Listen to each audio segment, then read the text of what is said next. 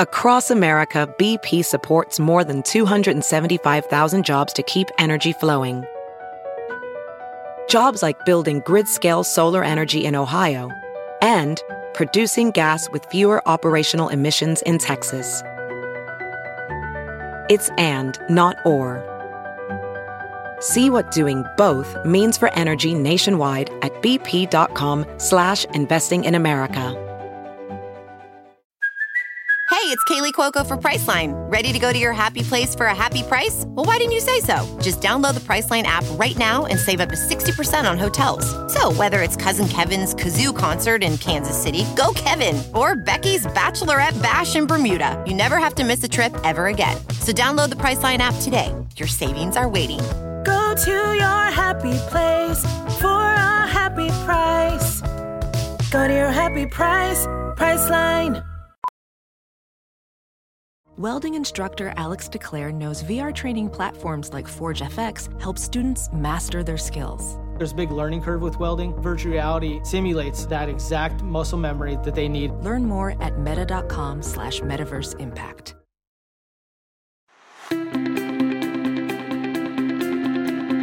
Welcome to the Science of Success. Introducing your host, Matt Bodnar. Welcome to the Science of Success, the number one evidence based growth podcast on the internet, with more than 5 million downloads and listeners in over 100 countries. How do you stop being a victim, take responsibility, and make your life the life you want it to be? In this episode, we uncover the universal principles of success with one of the world's top success experts, Jack Canfield. Are you a fan of the show and have you been enjoying the content that we put together for you? If you have, I would love it if you signed up for our email list. We have some amazing content on there along with a really great free course that we put a ton of time into called How to Create Time for What Matters Most in Your Life. If that sounds exciting and interesting, and you want a bunch of other free goodies and giveaways along with that, just go to successpodcast.com. You can sign up right on the homepage. That's successpodcast.com. Or if you're on your phone right now, all you have to do is text the word smarter. That's S M A R T E R to the number 44222.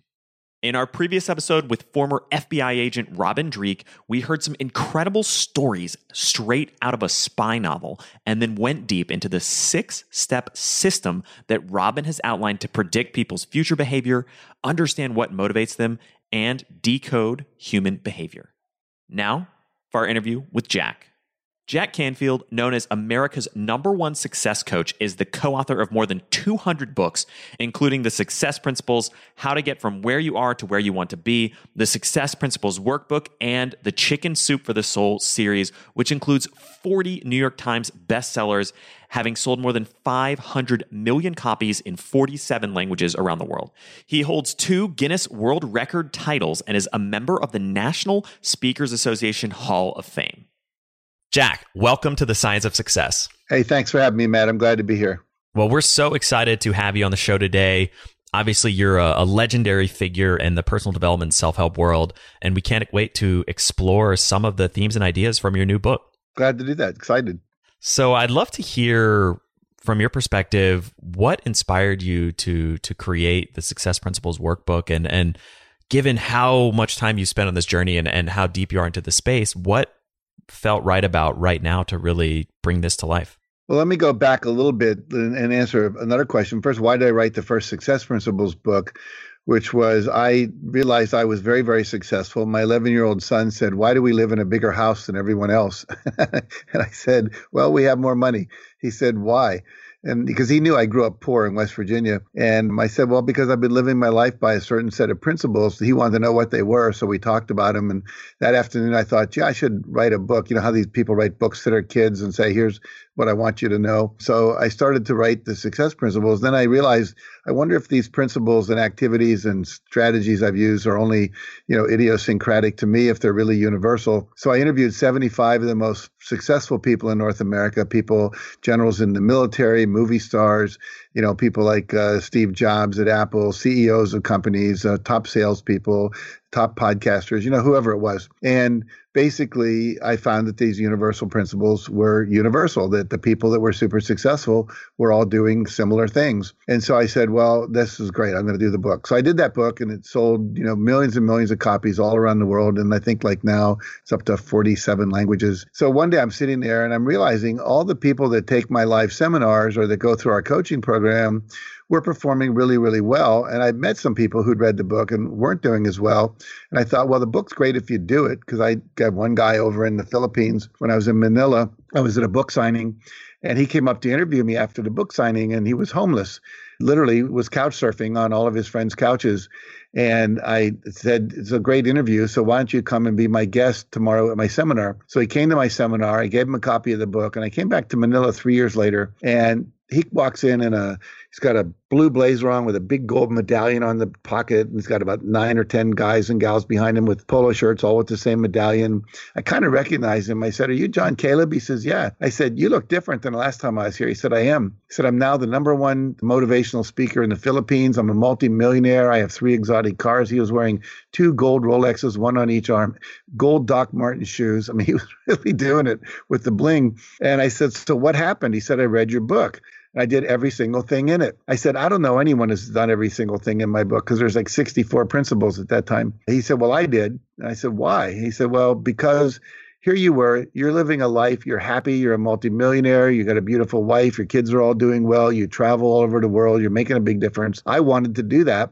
And I said, Well, if it works for him, maybe it'll work for me. So I did everything you said. And sure enough, here I am. I said, Great. So now that's not the norm that people would do that, but he did. But what I realized was something more was needed. And so I said, Let's put the all the things that are in our coaching programs and in our live seminars the activities the worksheets the exercises etc and let's put them between the covers of a book and so i worked for a year and a half with uh, two of my colleagues and we wrote this workbook. And then I said, well, let's test it with somebody who doesn't know these principles. They've never gone through the course, they've not read the other book. So we found about 60 people who had not done that. We gave them the book and we said, we just want you to use this book, go through it. Gave them about three months to do it. And at the end of it, people had doubled their income, people had lost weight, they had improved relationships, they got out of relationships, they left crappy jobs. They started to do things they'd put off for years, like start their own webinars or write a book. So that's how the book came to be. And I'm really excited about it as we talk. The book, uh, this first two days on Amazon sold out. Then they, they were actually, we, I think we printed 20,000 copies on the first run. They've now just gone back to print for another 5,000. So I'm excited. It's uh, really taking off. That is awesome. And that story is, is so compelling. The journey that really started this podcast was about answering the same question, which is what are the universal principles of success and how can we interview experts and find those answers and and that's a personal passion of mine for years and years and years has been really trying to study people who are extremely successful and figure out what can I learn from them what can I copy and and what can I emulate and apply to my own life. No, it's true and and what is exciting is they are universal. I just wrote a foreword to a book that just came out. It was called The Billionaire Secret written by a guy named Rafael Badziag published over in, in Europe. He went around the world, took him, I think, three and a half years to achieve just getting to 21 billionaires. It's not easy to get to these guys if you're not somebody, and he wasn't. He interviewed them. Most of them gave him like the better part of a day to interview him. And three of the things they found that I was not surprised, but a little bit surprised, was that of the 21 people, all 21, and they ranged in age from 35 to 81, all 35 of them yeah, 21 of them rather, got up at uh, somewhere between 4.30 and 5.30 in the morning. So they're really early starters. You know, guys like Hal Elrod write books like Miracle Morning, What Can You Get Done by 8.30 a.m.? You need to meditate and exercise and all that. So they got up early. They all meditated. Every single one of these people was a meditator. And every single one of them exercised every morning for a minimum of a half an hour, some people for an hour. Even if they had to get up and get into their private jet at 5.30 in the morning to get somewhere, they would get up at 3.30, exercise for an hour before they went out to the hangar and got in jet. And so I thought that was really fascinating that it showed up. It just keeps showing up in all the books where people interview massive numbers of people. You know, you look at when Tim Ferriss did his books, you know, he started interviewing people, the Titans. Uh, I forget the exact title of the book. You probably remember it. But the reality was similar things. And so there are principles that if you apply them, they work. I know Michael Beckwith has this wonderful what he calls the four stages of consciousness, where the first stage is you're a victim. You think the world's doing it to you. You know, you're saying, Why God? What did I do? Why do I deserve to be sick or whatever? The second stage he calls the manipulator stage, which is where you realize there are laws of the universe.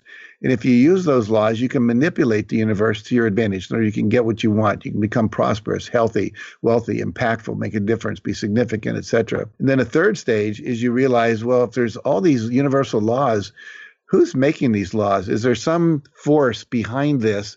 And we can call it God, infinite intelligence, source energy, universal wisdom, whatever. And you begin to go, well, maybe I should be paying attention to its guidance. And that's when we start to go inside.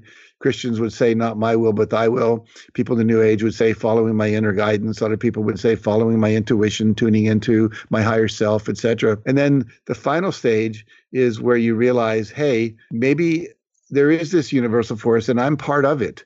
Just like one drop of water is not the entire ocean, but it is ocean. The reality is that we all can transform and move up through these stages. And as we go into higher consciousness, we still use the universal laws to manifest that which we're being guided to do. Unfortunately, Matt, as you know, our schools do not teach this stuff. We should all be graduating with classes called education of the self or how to be prosperous. Think about kids go to college they study all this stuff sociology and science and math and philosophy and history. And nobody's teaching courses on how to be successful. So you get all these kids coming out of college with this massive college debt, not really knowing how to really get rid of it quickly. It's really unfortunate. And I think that's got to change. Yeah. I mean, that was one of the other major reasons that I started this podcast, is because I wanted to learn and I wanted to share with other people what are all the things that they don't teach you in school that are critical to success? Things like emotional intelligence, communication skills, how to negotiate, how to manage yourself, how to motivate yourself, self awareness, all of these different elements. And yet, none of that stuff. It may be in some esoteric psychology class, you'll hear the theory about it, but none of that stuff is taught in a way that's actually applicable and applies to achieving your goals and building the life that you ultimately want to live. Absolutely, absolutely. I always say no one ever got divorced because they didn't memorize the five causes of the Civil War or the three exports of Argentina, which is stuff that a lot of us had to learn in school that you don't use very much. And but we all need communication skills. We need values clarification. We need to learn how to manage our emotional states, how to meditate, how to negotiate, how to ask for what we want, how to deal with rejection. You know, and thank God for TED Talks and for YouTube and for all the people that go out into the hotel rooms and put on seminars and people people like you who are bringing people on for the podcast, we're getting this education. But I used to say if it happens on time, it's called education. If it happens late, it's called therapy. Because a lot of us pay a lot of money to heal the things we never should have gotten in trouble in the first place if we'd been adequately taught in school. I remember being in Fairfield, Iowa. I got an award from the university, it was called Maharishi University. That's where they teach TM out in, Fairfield. I'd never been there before. And I went there, and they have a school it's a K through high school that all the people that are in the TM movement send their kids there to. So I went and visited the school.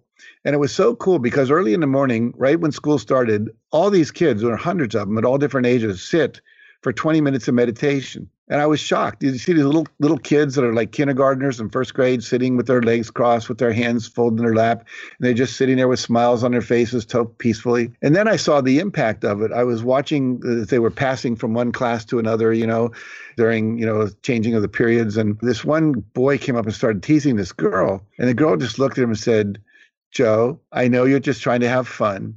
And I know you, you really got a good sense of humor, but I'm in a really bad mood today. I've really had some difficult things to deal with. So I'd really appreciate it if you didn't tease me today. And he said, Oh, I'm so sorry, Andrea. And he walked away. Now, that would not happen in 99% of public schools because they, they wouldn't have the skills to have had that conversation and the consciousness to even entertain it. So I know it's possible. I think, you know, there, there are a number of people that are teaching this stuff. I've now trained 3,500 teachers to teach this work in the public schools and another 3,500 trainers around the world teaching it in public seminars. And so we're, we're slowly shifting this one teacher at a time who teaches other teachers.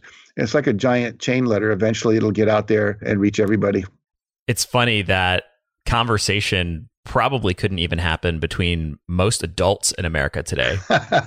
You're right. And it's because, as, as you touched on earlier, so many people are still stuck in that first phase, that phase of victimhood. Yes, yes. You know, it's interesting. The first chapter in both of my books, The Success Principles and the Success Principles Workbook, it says take 100% responsibility for your life and your results. And I teach this formula in that in that chapter called E plus R equals O.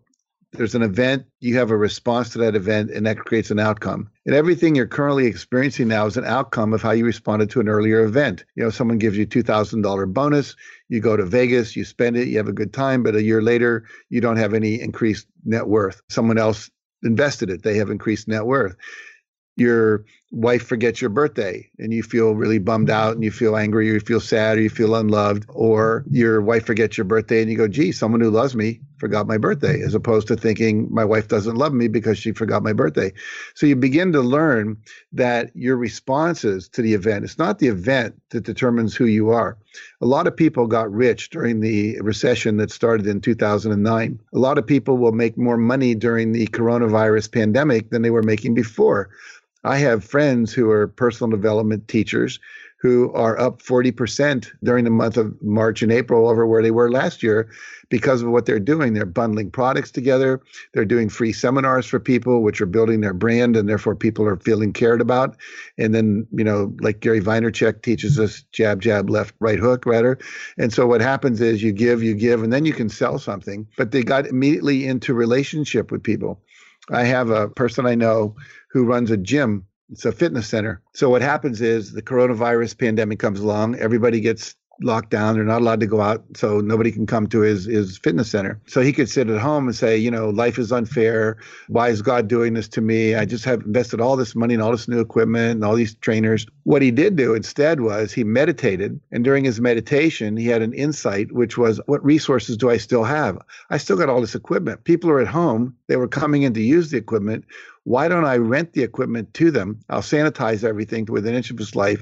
I'll call up all my clients and I'll say, I could deliver a treadmill or a spin bicycle or, you know, an elliptical trainer or some weights or whatever it is that you want to your house. You just pay for the rental. And so now he doesn't get cancellations of his gym memberships. He charges a little more for the rental and the delivery. He sets everything up for them. And he's making more money now than he was making before the pandemic started.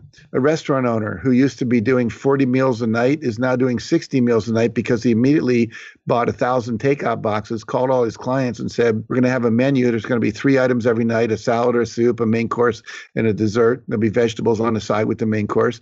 I'll do wine pairings if you want. There's no substitutions. You can either pick it up at 6, 6.30, 7, or 7.30. You come by, call out on your cell phone, you're here, we'll come running out and give it to you. He's making more money, has less staff problems because the social distance in his kitchen, and he's still able to use a couple of his waiters for runners, and everybody's winning. So the idea is it's not the event, it's how you respond to it. So you're not a victim. You're never a victim. And as Napoleon Hill taught us, in every adversity or heartache, there's a seed of an equal or greater benefit. And so you have to look for it. If you first of all, you have to believe that's true.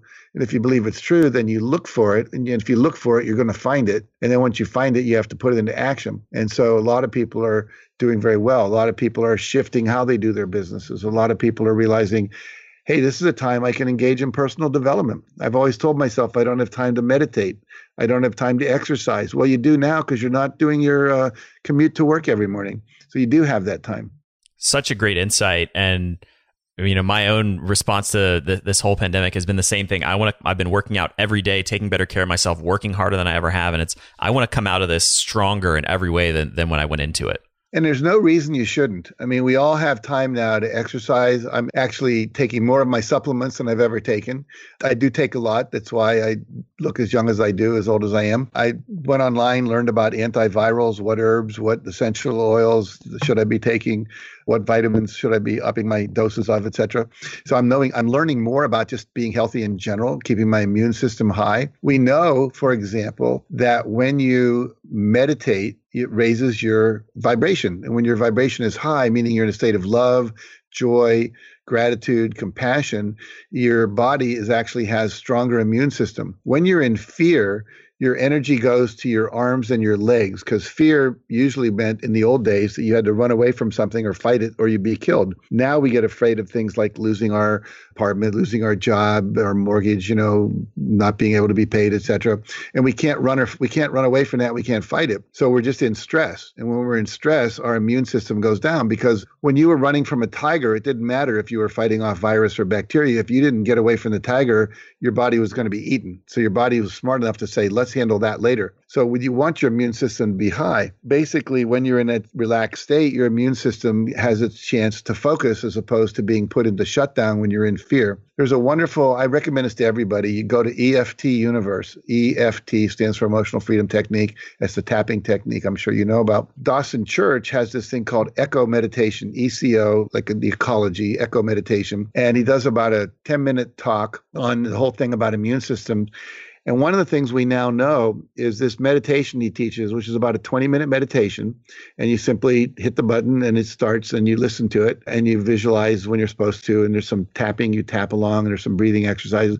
But he's combined all these three things together. And what they did was research before the pandemic started, where they had people in a workshop who, if they did this every day for seven days in a row, the immunoglobulins, which are immunofactors that fight off viruses and bacteria in your saliva, increases by 113%. Now, we know that the coronavirus, in order to get into your lungs, has to come through your mouth or your nose. And so, what happens is if you're breathing in, whatever you breathe in has to go through your throat, which is where saliva is also lining your throat. So you have a much better chance of killing off that virus before it ever gets into your lungs. So there's things like that we can do that are responses to this event called the coronavirus pandemic that if we're conscious and we're not hijacked into our amygdala, which is where the fear lives in the back of your brain, then we're in our prefrontal cortex, which is rational thought, creative thought. So we can be rational, do the things, do the research we need to do, buy the products online that we need to buy, and then take the vitamins, do the exercises, etc. It's also where your creative mind comes from. To be creative, to actually find ways to be of service, to find ways to stay healthier, to exercise like you're doing, to go online. For instance, you can I think there's a thing called Pass Class, which you could go, it's an app you can get for free. And there's four thousand free classes that are being delivered on the internet right now. Everything from spin classes to Pilates to yoga to Tony Horton stuff, you know, whatever. And the reality is, there's a lot of stuff to do if you're not in fear. And so, uh, as you're saying, you can get healthy, you can get fitter, you can work on yourself, whether you work through my Success Principles workbook or you work through other things you've always wanted to work through that you've never done. Learn to meditate, practice something you're good at. One of the things I've been teaching, Matt, is called the five M's, which is meditate, mindfulness, which means every hour, you know, set your smartphone to go off every hour so that you stop, scan your body, ask yourself, am I thirsty? Do I need to stretch? Am I in fear? Is my body too tight? Do I need to move? And, you know, get up and move around if you need to, do a yoga posture, do some breathing exercises, take a quick walk, whatever you need to do, and then come back. So, mindfulness and meditation are two of the M's. And then movement anytime you're moving, first of all, you're raising your body heat. Heat kills off viruses. That's why our, our, body gives us a fever. Also, if you can get into a sauna or a steam bath or just get into a really hot bath or a really hot shower, that's a good thing to do. Raises your body temperature up. And then movement, dancing. If you love to dance, put on some dance music. There's all kind of like they have these coronavirus playlists where you there's positive lyrics to keep you high, and also you can dance your heart off. Friends of mine just did a dance party where they hired a DJ.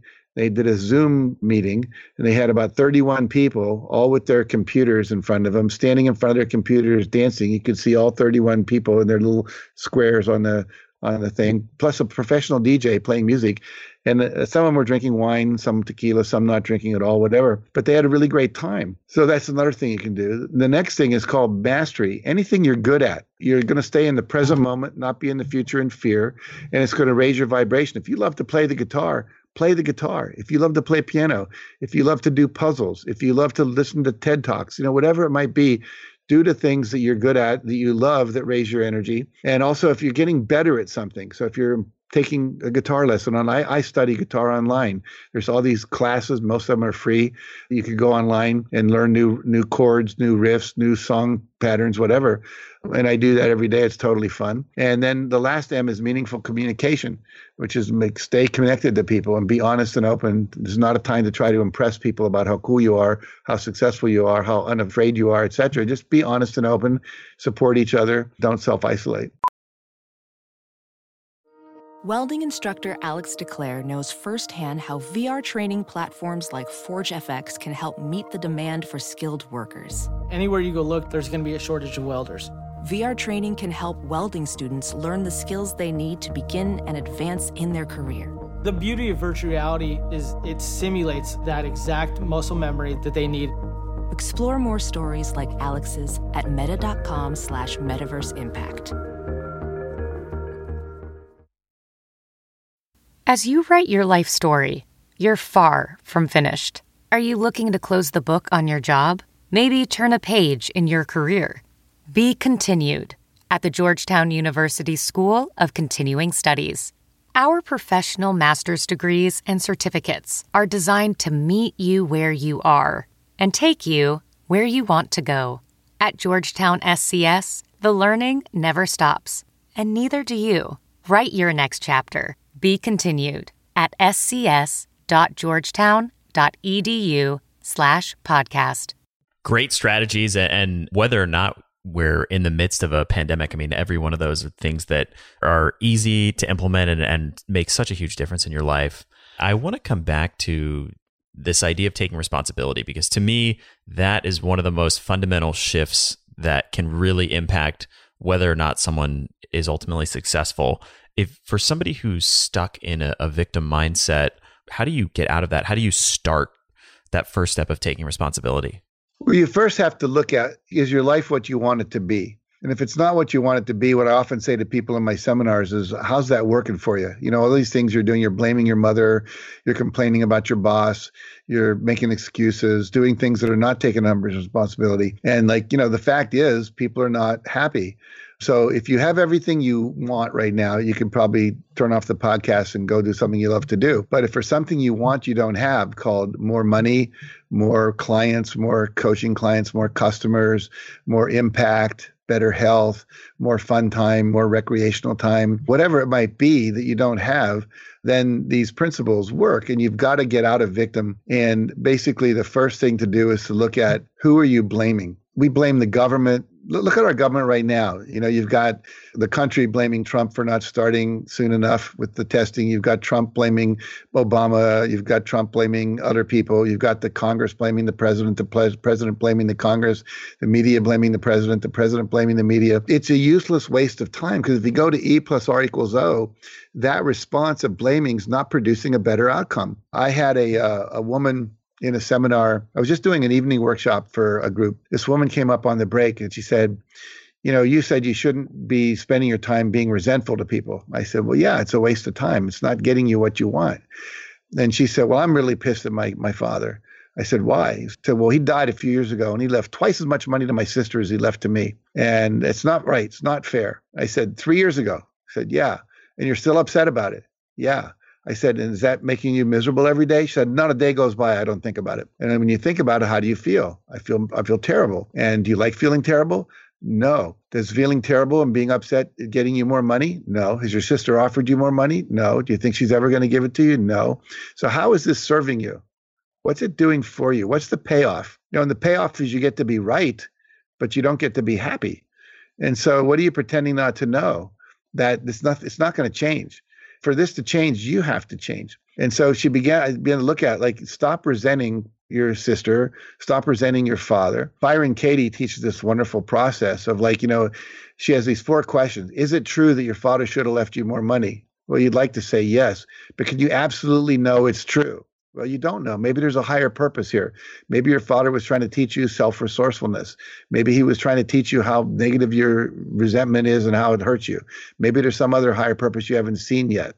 Maybe you would have taken that money and bought drugs and killed yourself. Who the hell knows?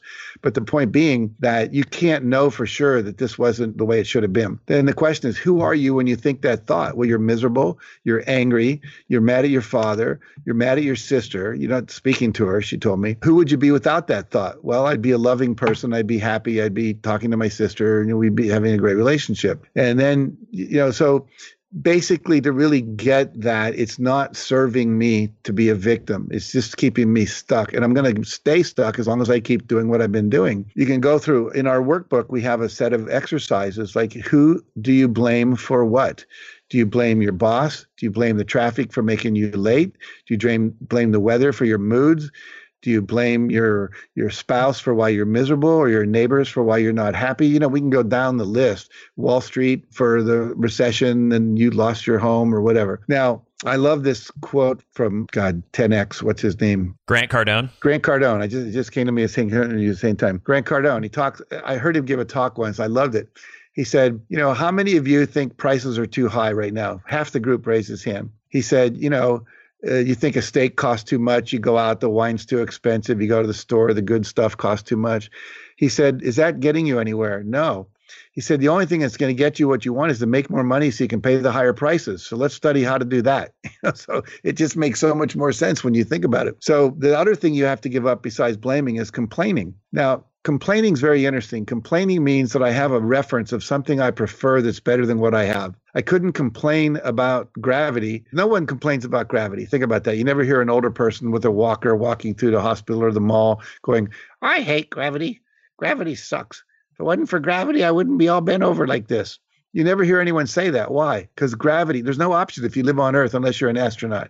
So we don't complain about things we can't change. People complain about the weather because they know there's better weather somewhere and they're not willing to move to go experience that better weather or get on a plane and at least go for a vacation in the better weather. We complain about our spouses because we know somewhere in our fantasy there's another woman or man who's better for example, I remember a long time ago when I was first learning about this. I'm a big Super Bowl, you know, NFL football fan. So watching the Super Bowl, and my wife comes in and she goes, I can't believe you're sitting here watching this game, eating Cheetos, drinking a beer, and you're not you're getting fat and they're all out there, they're making a lot of money and they're healthy. And why you know, why don't you go in the gym and work out and watch it? I'm thinking, man, I'm complaining about my wife. I come to work on Monday morning, I see Matt, and I go, Matt, you wouldn't believe my wife. She's a food Nazi. She's a real pain in the butt. Now, in order for me to do that, I have to know or pretend that somewhere in the universe there's another woman that would go, honey, would you like some more nachos? Can I get you another beer? And now there are women who do that. So knowing that, I can complain about my wife. But here's the problem complaining about her is not going to get me what I want. Either I have to have a negotiation with my wife, which is called let me alone. This is my body. I'll do what I want. Or I need to go to therapy and work on our relationship. Or I need to stop drinking beer and eating Cheetos, which is probably a good thing. Or I need to get out of the relationship and go find a woman who's going to deliver the nachos and a beer without a fight. All three of those things require me to take a risk require me to do something different, to step out of my normal comfort zone. And so I'd rather complain about it than do the thing that would get me what I want. There's an exercise in the book that says, What are the things you complain about? What would you rather have? How could you get it?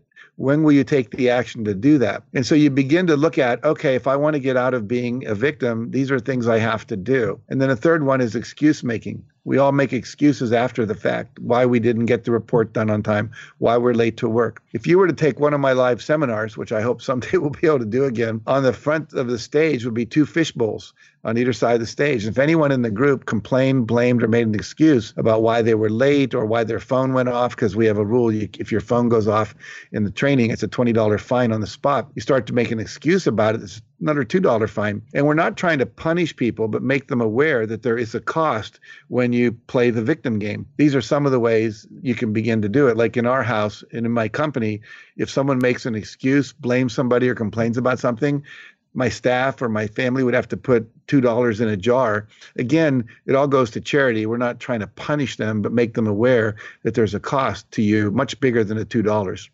Such great exercises and, and really practical, applicable ways. I love the question coming back to blame is just asking yourself, who are you blaming for for what in your life?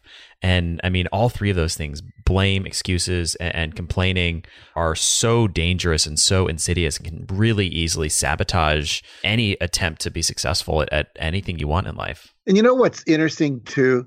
is that you could give me any situation that some people blame for their failure the fact that their parents were alcoholics, that their husband was abusive, that they were born black, lesbian, female in Alabama, you know, which I wouldn't want, wish on anybody. I have a gay son, so it's not about the gay part, but about, you know, just the prejudice they would face in that situation. The reality is that there's somebody who was born in that same situation who did well you take two twins one becomes a successful person the other becomes a drug addict. And they both were the same dna grew up in the same household went to the same schools etc but one made a different set of choices based on their response to the world they were in. One did well one did not. And we can see that there's lots of twin studies out there that, that you know you can do research on. And i think that i've had people embezzle money from me I've had people do wrongful lawsuits that we just settled rather than go to court because it was cheaper, but we weren't guilty. And I, I could complain about a lot of stuff along the way. People plagiarizing my work, people, you know, stealing our copyrights. And uh, in Iran, for instance, someone published about 20 chicken soup for the soul books and never paid us royalties because Iran doesn't honor international copyright law. I've spoken Iran about three years ago. I went over there and book in Tehran, had to go through the Pakistani embassy just to get a visa since we consider them an enemy. And but anyway, it was cool. And this guy comes up to me and he hands me ten thousand dollars in crisp one hundred dollar U.S. bills. And I said, "What's this for?" He said, "Well, we've been pirating your books for the last ten years. I just started to feel guilty about it. Here's a little bit of royalty money anyway." It's kind of cool. But the idea is, all these things can happen to you, and so it's just what is. So what? Get on with your life. That's a really funny anecdote. And, you know, something you said a minute ago, too, really resonated with me, which is this idea that doing the thing that ultimately gets you what you want requires you to take risk. And so often that risk part is really what can end up paralyzing you or, or making you scared or preventing you from really ultimately taking action. Well, you know, one of the another formula I talk about is awareness plus risk equals success. In other words, you cannot get change if you keep doing the same thing you've been doing. Everyone listening to this right now, just fold your hands. And with your hands folded, notice which thumb is on top. It's either your left or your right. Now, I want you to unfold your hands and move all your fingers up a notch so the other thumb ends up on top. Don't just move your thumbs, but move all the fingers so the other thumb ends up naturally on top. And notice how that feels. Now, when I do that with audiences, I'll ask how many of you noticed that that feels uncomfortable, awkward, or strange or w- weird. And almost everyone raises their hand. And I'll say, What do you want to do? And they'll say, I want to go back to the other way because it's so uncomfortable. So they go back to the other way. And you can do that now. Unfold your hands, put them back to the original position. And most people go, Ah, oh, it's kind of a sigh of relief. And this is why most people are not successful. They'd rather be comfortable than do what's necessary because all new behavior just neurologically the way the brain is wired is going to be uncomfortable. Just as simple as changing our the way we folded our hands felt awkward or uncomfortable. But here's the cool part. If you were to and you can do this today if you want fold your hands in the wrong way maybe while you're watching a tv show or something and notice that after a few minutes it doesn't feel weird or awkward or uncomfortable anymore. Your body adjusts. Just like we all learned to drive a car. It was awkward at first, especially if you were learning with a stick shift. Now we can do it. You know, any respectable person can drive with one hand on the steering wheel, break up a fight with the kids in the back seat with the other hand, you know, or have a Big Mac in your right hand or whatever it is you eat when you're in your car. The reality is it's just a matter of being willing to be uncomfortable a little bit so that you get to where you want to go. And so you first have to fight off the discomfort concept. The second part is the fact that there is a potential risk of loss loss of time, loss of invested money, loss of face if you don't succeed, loss of self esteem if you judge yourself by your successes, which you shouldn't, but many people do. The, the fact is, I teach uh, this idea about asking for what you want. A lot of people are afraid to ask. You know, to be a successful entrepreneur, you have to be willing to ask. And you have to be willing to ask big. Most people don't know this, but Howard Schultz, who started Starbucks, was turned down by 217 banks for investments before he was able to get an investor to invest enough money that he could open his first Starbucks store. So think about this. If he'd given up or he was afraid to ask or afraid of rejection, if he'd given up after 200, we wouldn't be all knowing who Starbucks is and most of us getting our coffee there when we go out in the world. So the reality is that you've got to be willing to take some risk but the fact is, most risks are not nearly as big as you think they are. If I ask someone out to dinner and they say no, I didn't have anyone to eat dinner with before I asked them. I don't have anyone to eat dinner with after I asked them. If I ask, and my life didn't get worse. If I ask someone to invest in my company and they say no, I still don't have any money, but I didn't get worse. I was working at a company called Solar Optical Company as I came in to do a keynote speech for their sales team and 300 people in the audience. And I asked them if they knew who the top four salespeople were. And I'd heard that these top four were outperforming everyone, like by 100, 200, 300, 400%. And they all said, yeah. And I said, yell out their names. Same names came out. I said, how many of you ever gone up to them and asked them, what is it that you're doing that I could learn to do so I could be more successful? And not one hand went up. And then I said, why don't you ask them? And then they yelled out, fear of rejection. They might say no. I said, we already have a no. How could it get worse? And it can't. You know, so basically, we have to be willing to take risks. And as Tony Robbins says, you know, massive action produces massive results. So the bigger risk you're willing to take, you don't want to take a risk that's going to take you out, meaning risk should be rational. You know, you don't want to risk all your money. You don't want to risk your entire company, your house, that kind of thing. But, you know, if you look at, I was watching uh, one of these celebrity chefs being interviewed. I was in Singapore you know, watching CNN just to hear some English. and I was, they were interviewing one of these master chefs. Can't think of his name right now, but doesn't matter. And he was saying, you know, in order to build my first restaurant, I had to sell my first house. Now that was a, that's a huge risk if your restaurant doesn't work. But he was willing to take that risk. And now he has restaurants all around the world, several of which I've eaten, and I just can't remember his name right now. And he also had his own TV show. You got to take risks in order to go to the next level. Invest money, whether it's in your own company, the stock market, a, a friend's business, whatever it might be. You have to risk. The first time I ran a training, I put the wrong exercise at the very end on a Sunday afternoon and it just got people way too emotionally stimulated and half the people left kind of raw and i realized better do that on saturday. But i never would have known that if i hadn't done the workshop. So you just have to put something out there. Microsoft if we waited till microsoft programs were perfect there'd be no microsoft programs. That's why when we're working on our word processor or whatever you know we're processing typing in word documents sometimes it'll crash and they'll say, should we send this error to Microsoft? Well, they expect that to happen because the programming is going to have bugs in it. And so we have to be willing to to make mistakes in order to learn. And it's okay. Think about how many times you fell down before you learned to walk. If your parents had given up after like you got 200 times to fall down, after that you're on your own. we, most of us never were to learn to to walk. So give yourself permission to fail and know that failure is part of the process many of uh, you've probably heard people say fail faster. The faster we fail, the faster we learn, the faster we're going to get to where we go. So many nuggets of wisdom in there.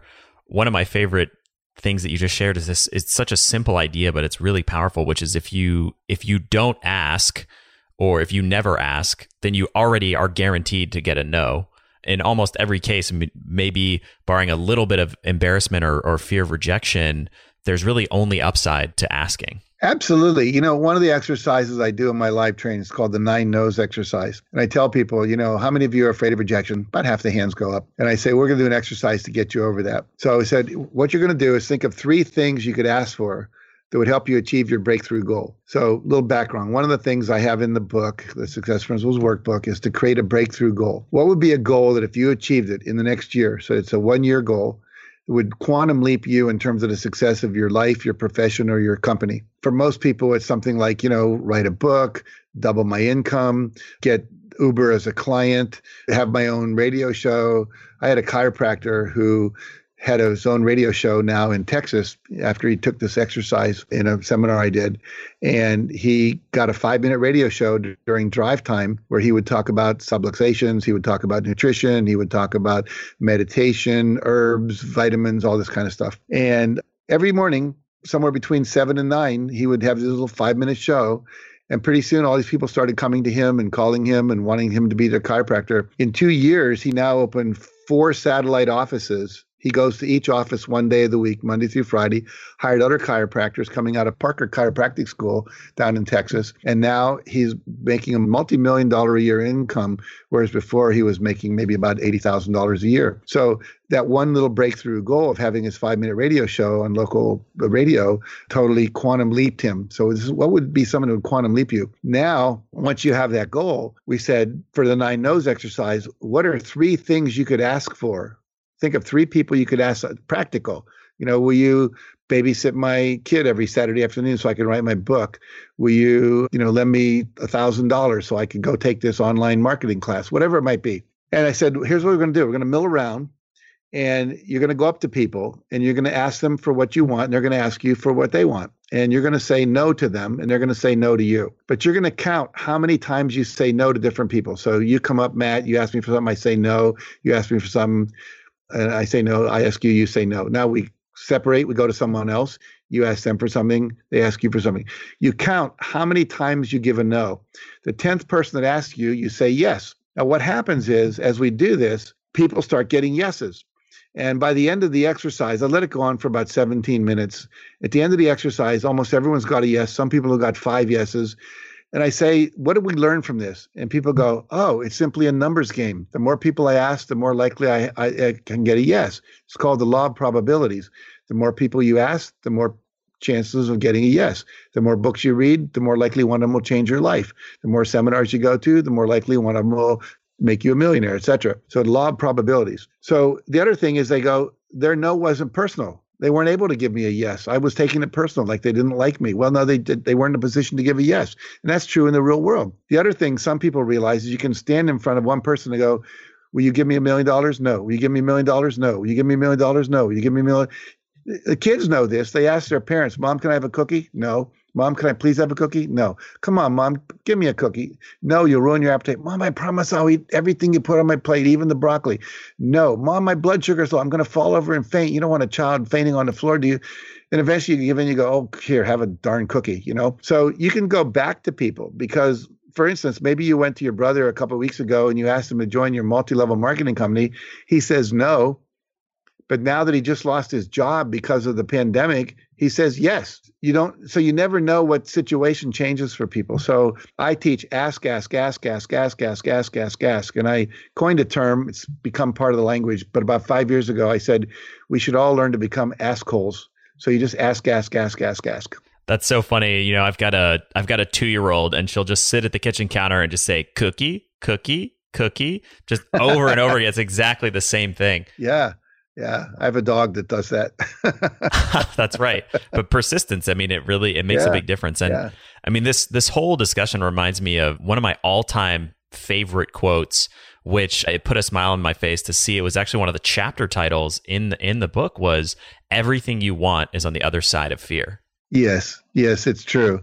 And we're so afraid, as you said earlier, we're afraid of rejection, we're afraid of failure, we're afraid of loss, we're many people are afraid of success. What happens if I win the lottery? All my relatives are going to come out of the woodwork, and they're going to want money from me, and I'm not good at saying no. And then people are going to owe me money, and you know, whatever it is, there's a fear. Some people are afraid if they have money, they'll become unspiritual. You know, there's a lot of subconscious beliefs and fears that that run us.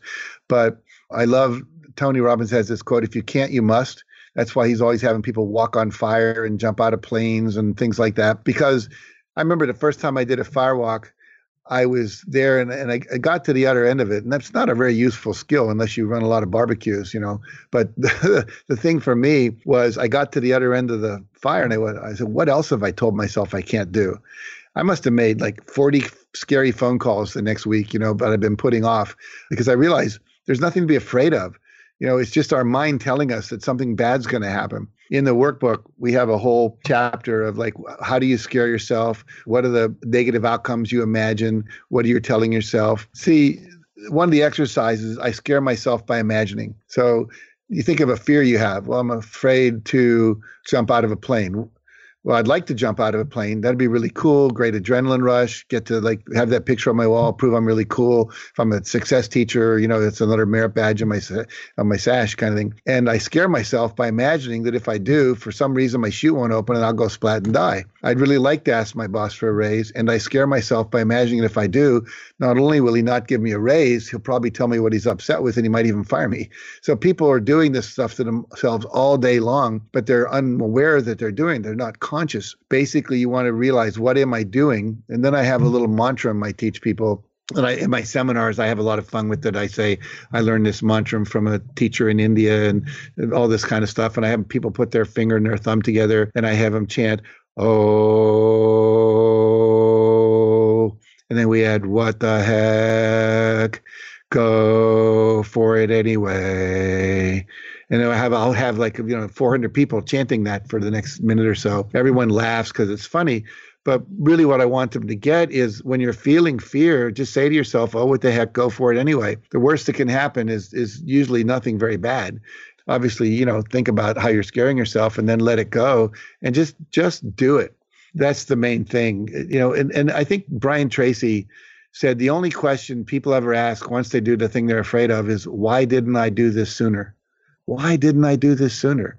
Because you realize you could have had that money, that person in your life as a relationship, that date that you wanted, that loan that you wanted, that podcast that you wanted to be on, whatever it is. Nine times out of 10, it works out really well. And at times it doesn't. You learn something so you can go back and do it again more intelligently. You know, one of the things you said at the very beginning of our conversation was that if you read books, great, but if you don't act on it and you don't implement it and execute on it, then it ultimately doesn't matter. And that's why I think it's such a great idea to put together a, a workbook. And I love all these exercises and these questions. I'm writing them all down. I'm going to use them all. I'm curious, what would be one out, out of all the things or exercises we've talked about? Which one would you recommend if the audience wanted to start with one of these? Which one would you say would be the most impactful place to start? Well, let me give a context to that. I'll answer your question, but the context is if I asked you if you could only keep one organ in your body, which one would it be? Fair enough. And you'd say you know you can't do that right? Your body will die if you don't have your lungs and your heart and your kidney and your liver and your stomach and so forth. What i've done in the book is taken 17 of the core principles from the bigger book which has 64 and said these are the core things. If you do this in order it is like a combination lock. It's the right thing to do. And like you said it's not a book you read it's a book you do. In fact i wish i'd written in the first i almost wish i'd renamed the book don't read this book because I really don't want people to read the book. I want them to do the book. And so, literally, each exercise you do in the order that you do it takes you through this combination lock where you get to the end of it. You've actually transformed your life. You have a plan of action. You're doing things differently. You've overcome a lot of your fears. You're visualizing, you're affirming, you know what your breakthrough goal is.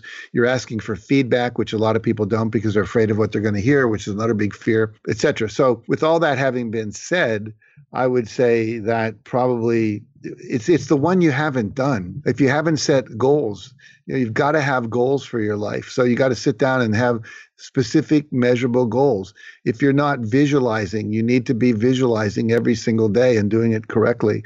But I would say probably number 7 which says take action that gets to where we talked about you know it's not enough to know these things. You have to take action to fulfill your goal to achieve your vision to fulfill your purpose etc and so i teach something in the book called the rule of 5 once you have your breakthrough goal or your your goals in seven areas of your life which we also take you through the seven areas of health and fitness relationships finances job and career possessions you want to own, things you want to do, philanthropy, etc. Then the idea of five things a day on your main goal. So you pick what's the most important goal you have, and you say, if I were to do five things today that would move me toward that goal, what would they be? And you write that down, and you don't go to bed until they're done. And sometimes I've been up till two in the morning to complete that list of five. Now, normally I don't because I plan more intelligently than I did when I first started. But the idea is if you do five things a day, it would be like going to the largest tree you've ever seen with an axe, very sharp axe. If you took five cuts at that tree every day, eventually even the tallest redwood in the redwood forest would have to fall down. So if you take five actions a day, you're going to do like 1,800 plus actions a year to achieve your goal. There's no goal that you can't achieve if you were to do that. And the actions you take could be some of the things in the book that you haven't done yet, or they can be actions like making five sales calls. When we did Chicken Soup for the Soul, we took five actions every day. And as a result of that, in 14 months, we got to number one on the New York Times list, and we stayed there for three years. And we had a book on the New York Times list every week for seven years because of this rule of five. That's incredible and such a great and simple yet powerful tool. Jack, for, for listeners who want to be able to find the workbook and all of your work online, what is the best place for them to find that?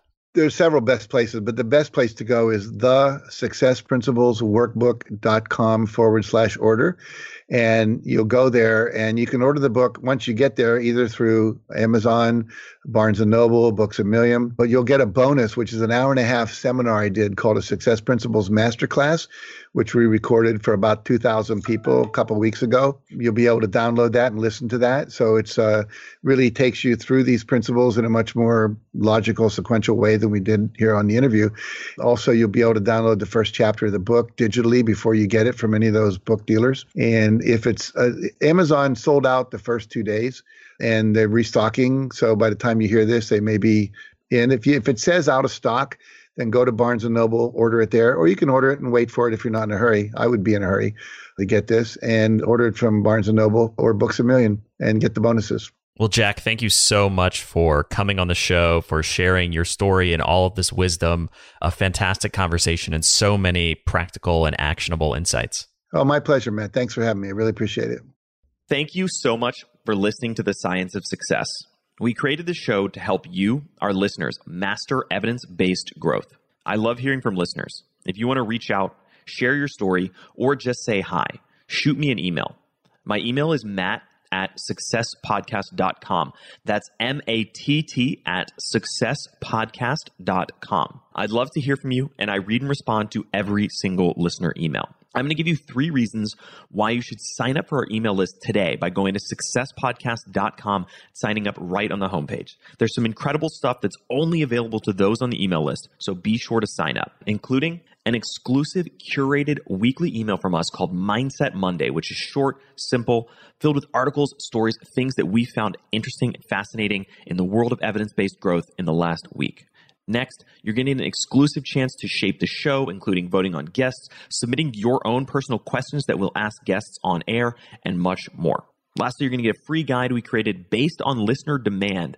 Our most popular guide, which is called How to Organize and Remember Everything. You can get it completely for free, along with another surprise bonus guide by signing up and joining the email list today. Again, you can do that at successpodcast.com, sign up right at the homepage, or if you're on the go, just text the word smarter, S M A R T E R, to the number 44222. Remember, the greatest compliment you can give us is a referral to a friend, either live or online. If you enjoyed this episode, please leave us an awesome review and subscribe on iTunes because that helps boost the algorithm, that helps us move up the iTunes rankings, and helps more people discover the science of success. Don't forget, if you want to get all the incredible information we talk about in the show, links, transcripts, everything we discuss and much more, be sure to check out our show notes. You can get those at successpodcast.com. Just hit the show notes button right at the top. Thanks again, and we'll see you on the next episode of The Science of Success.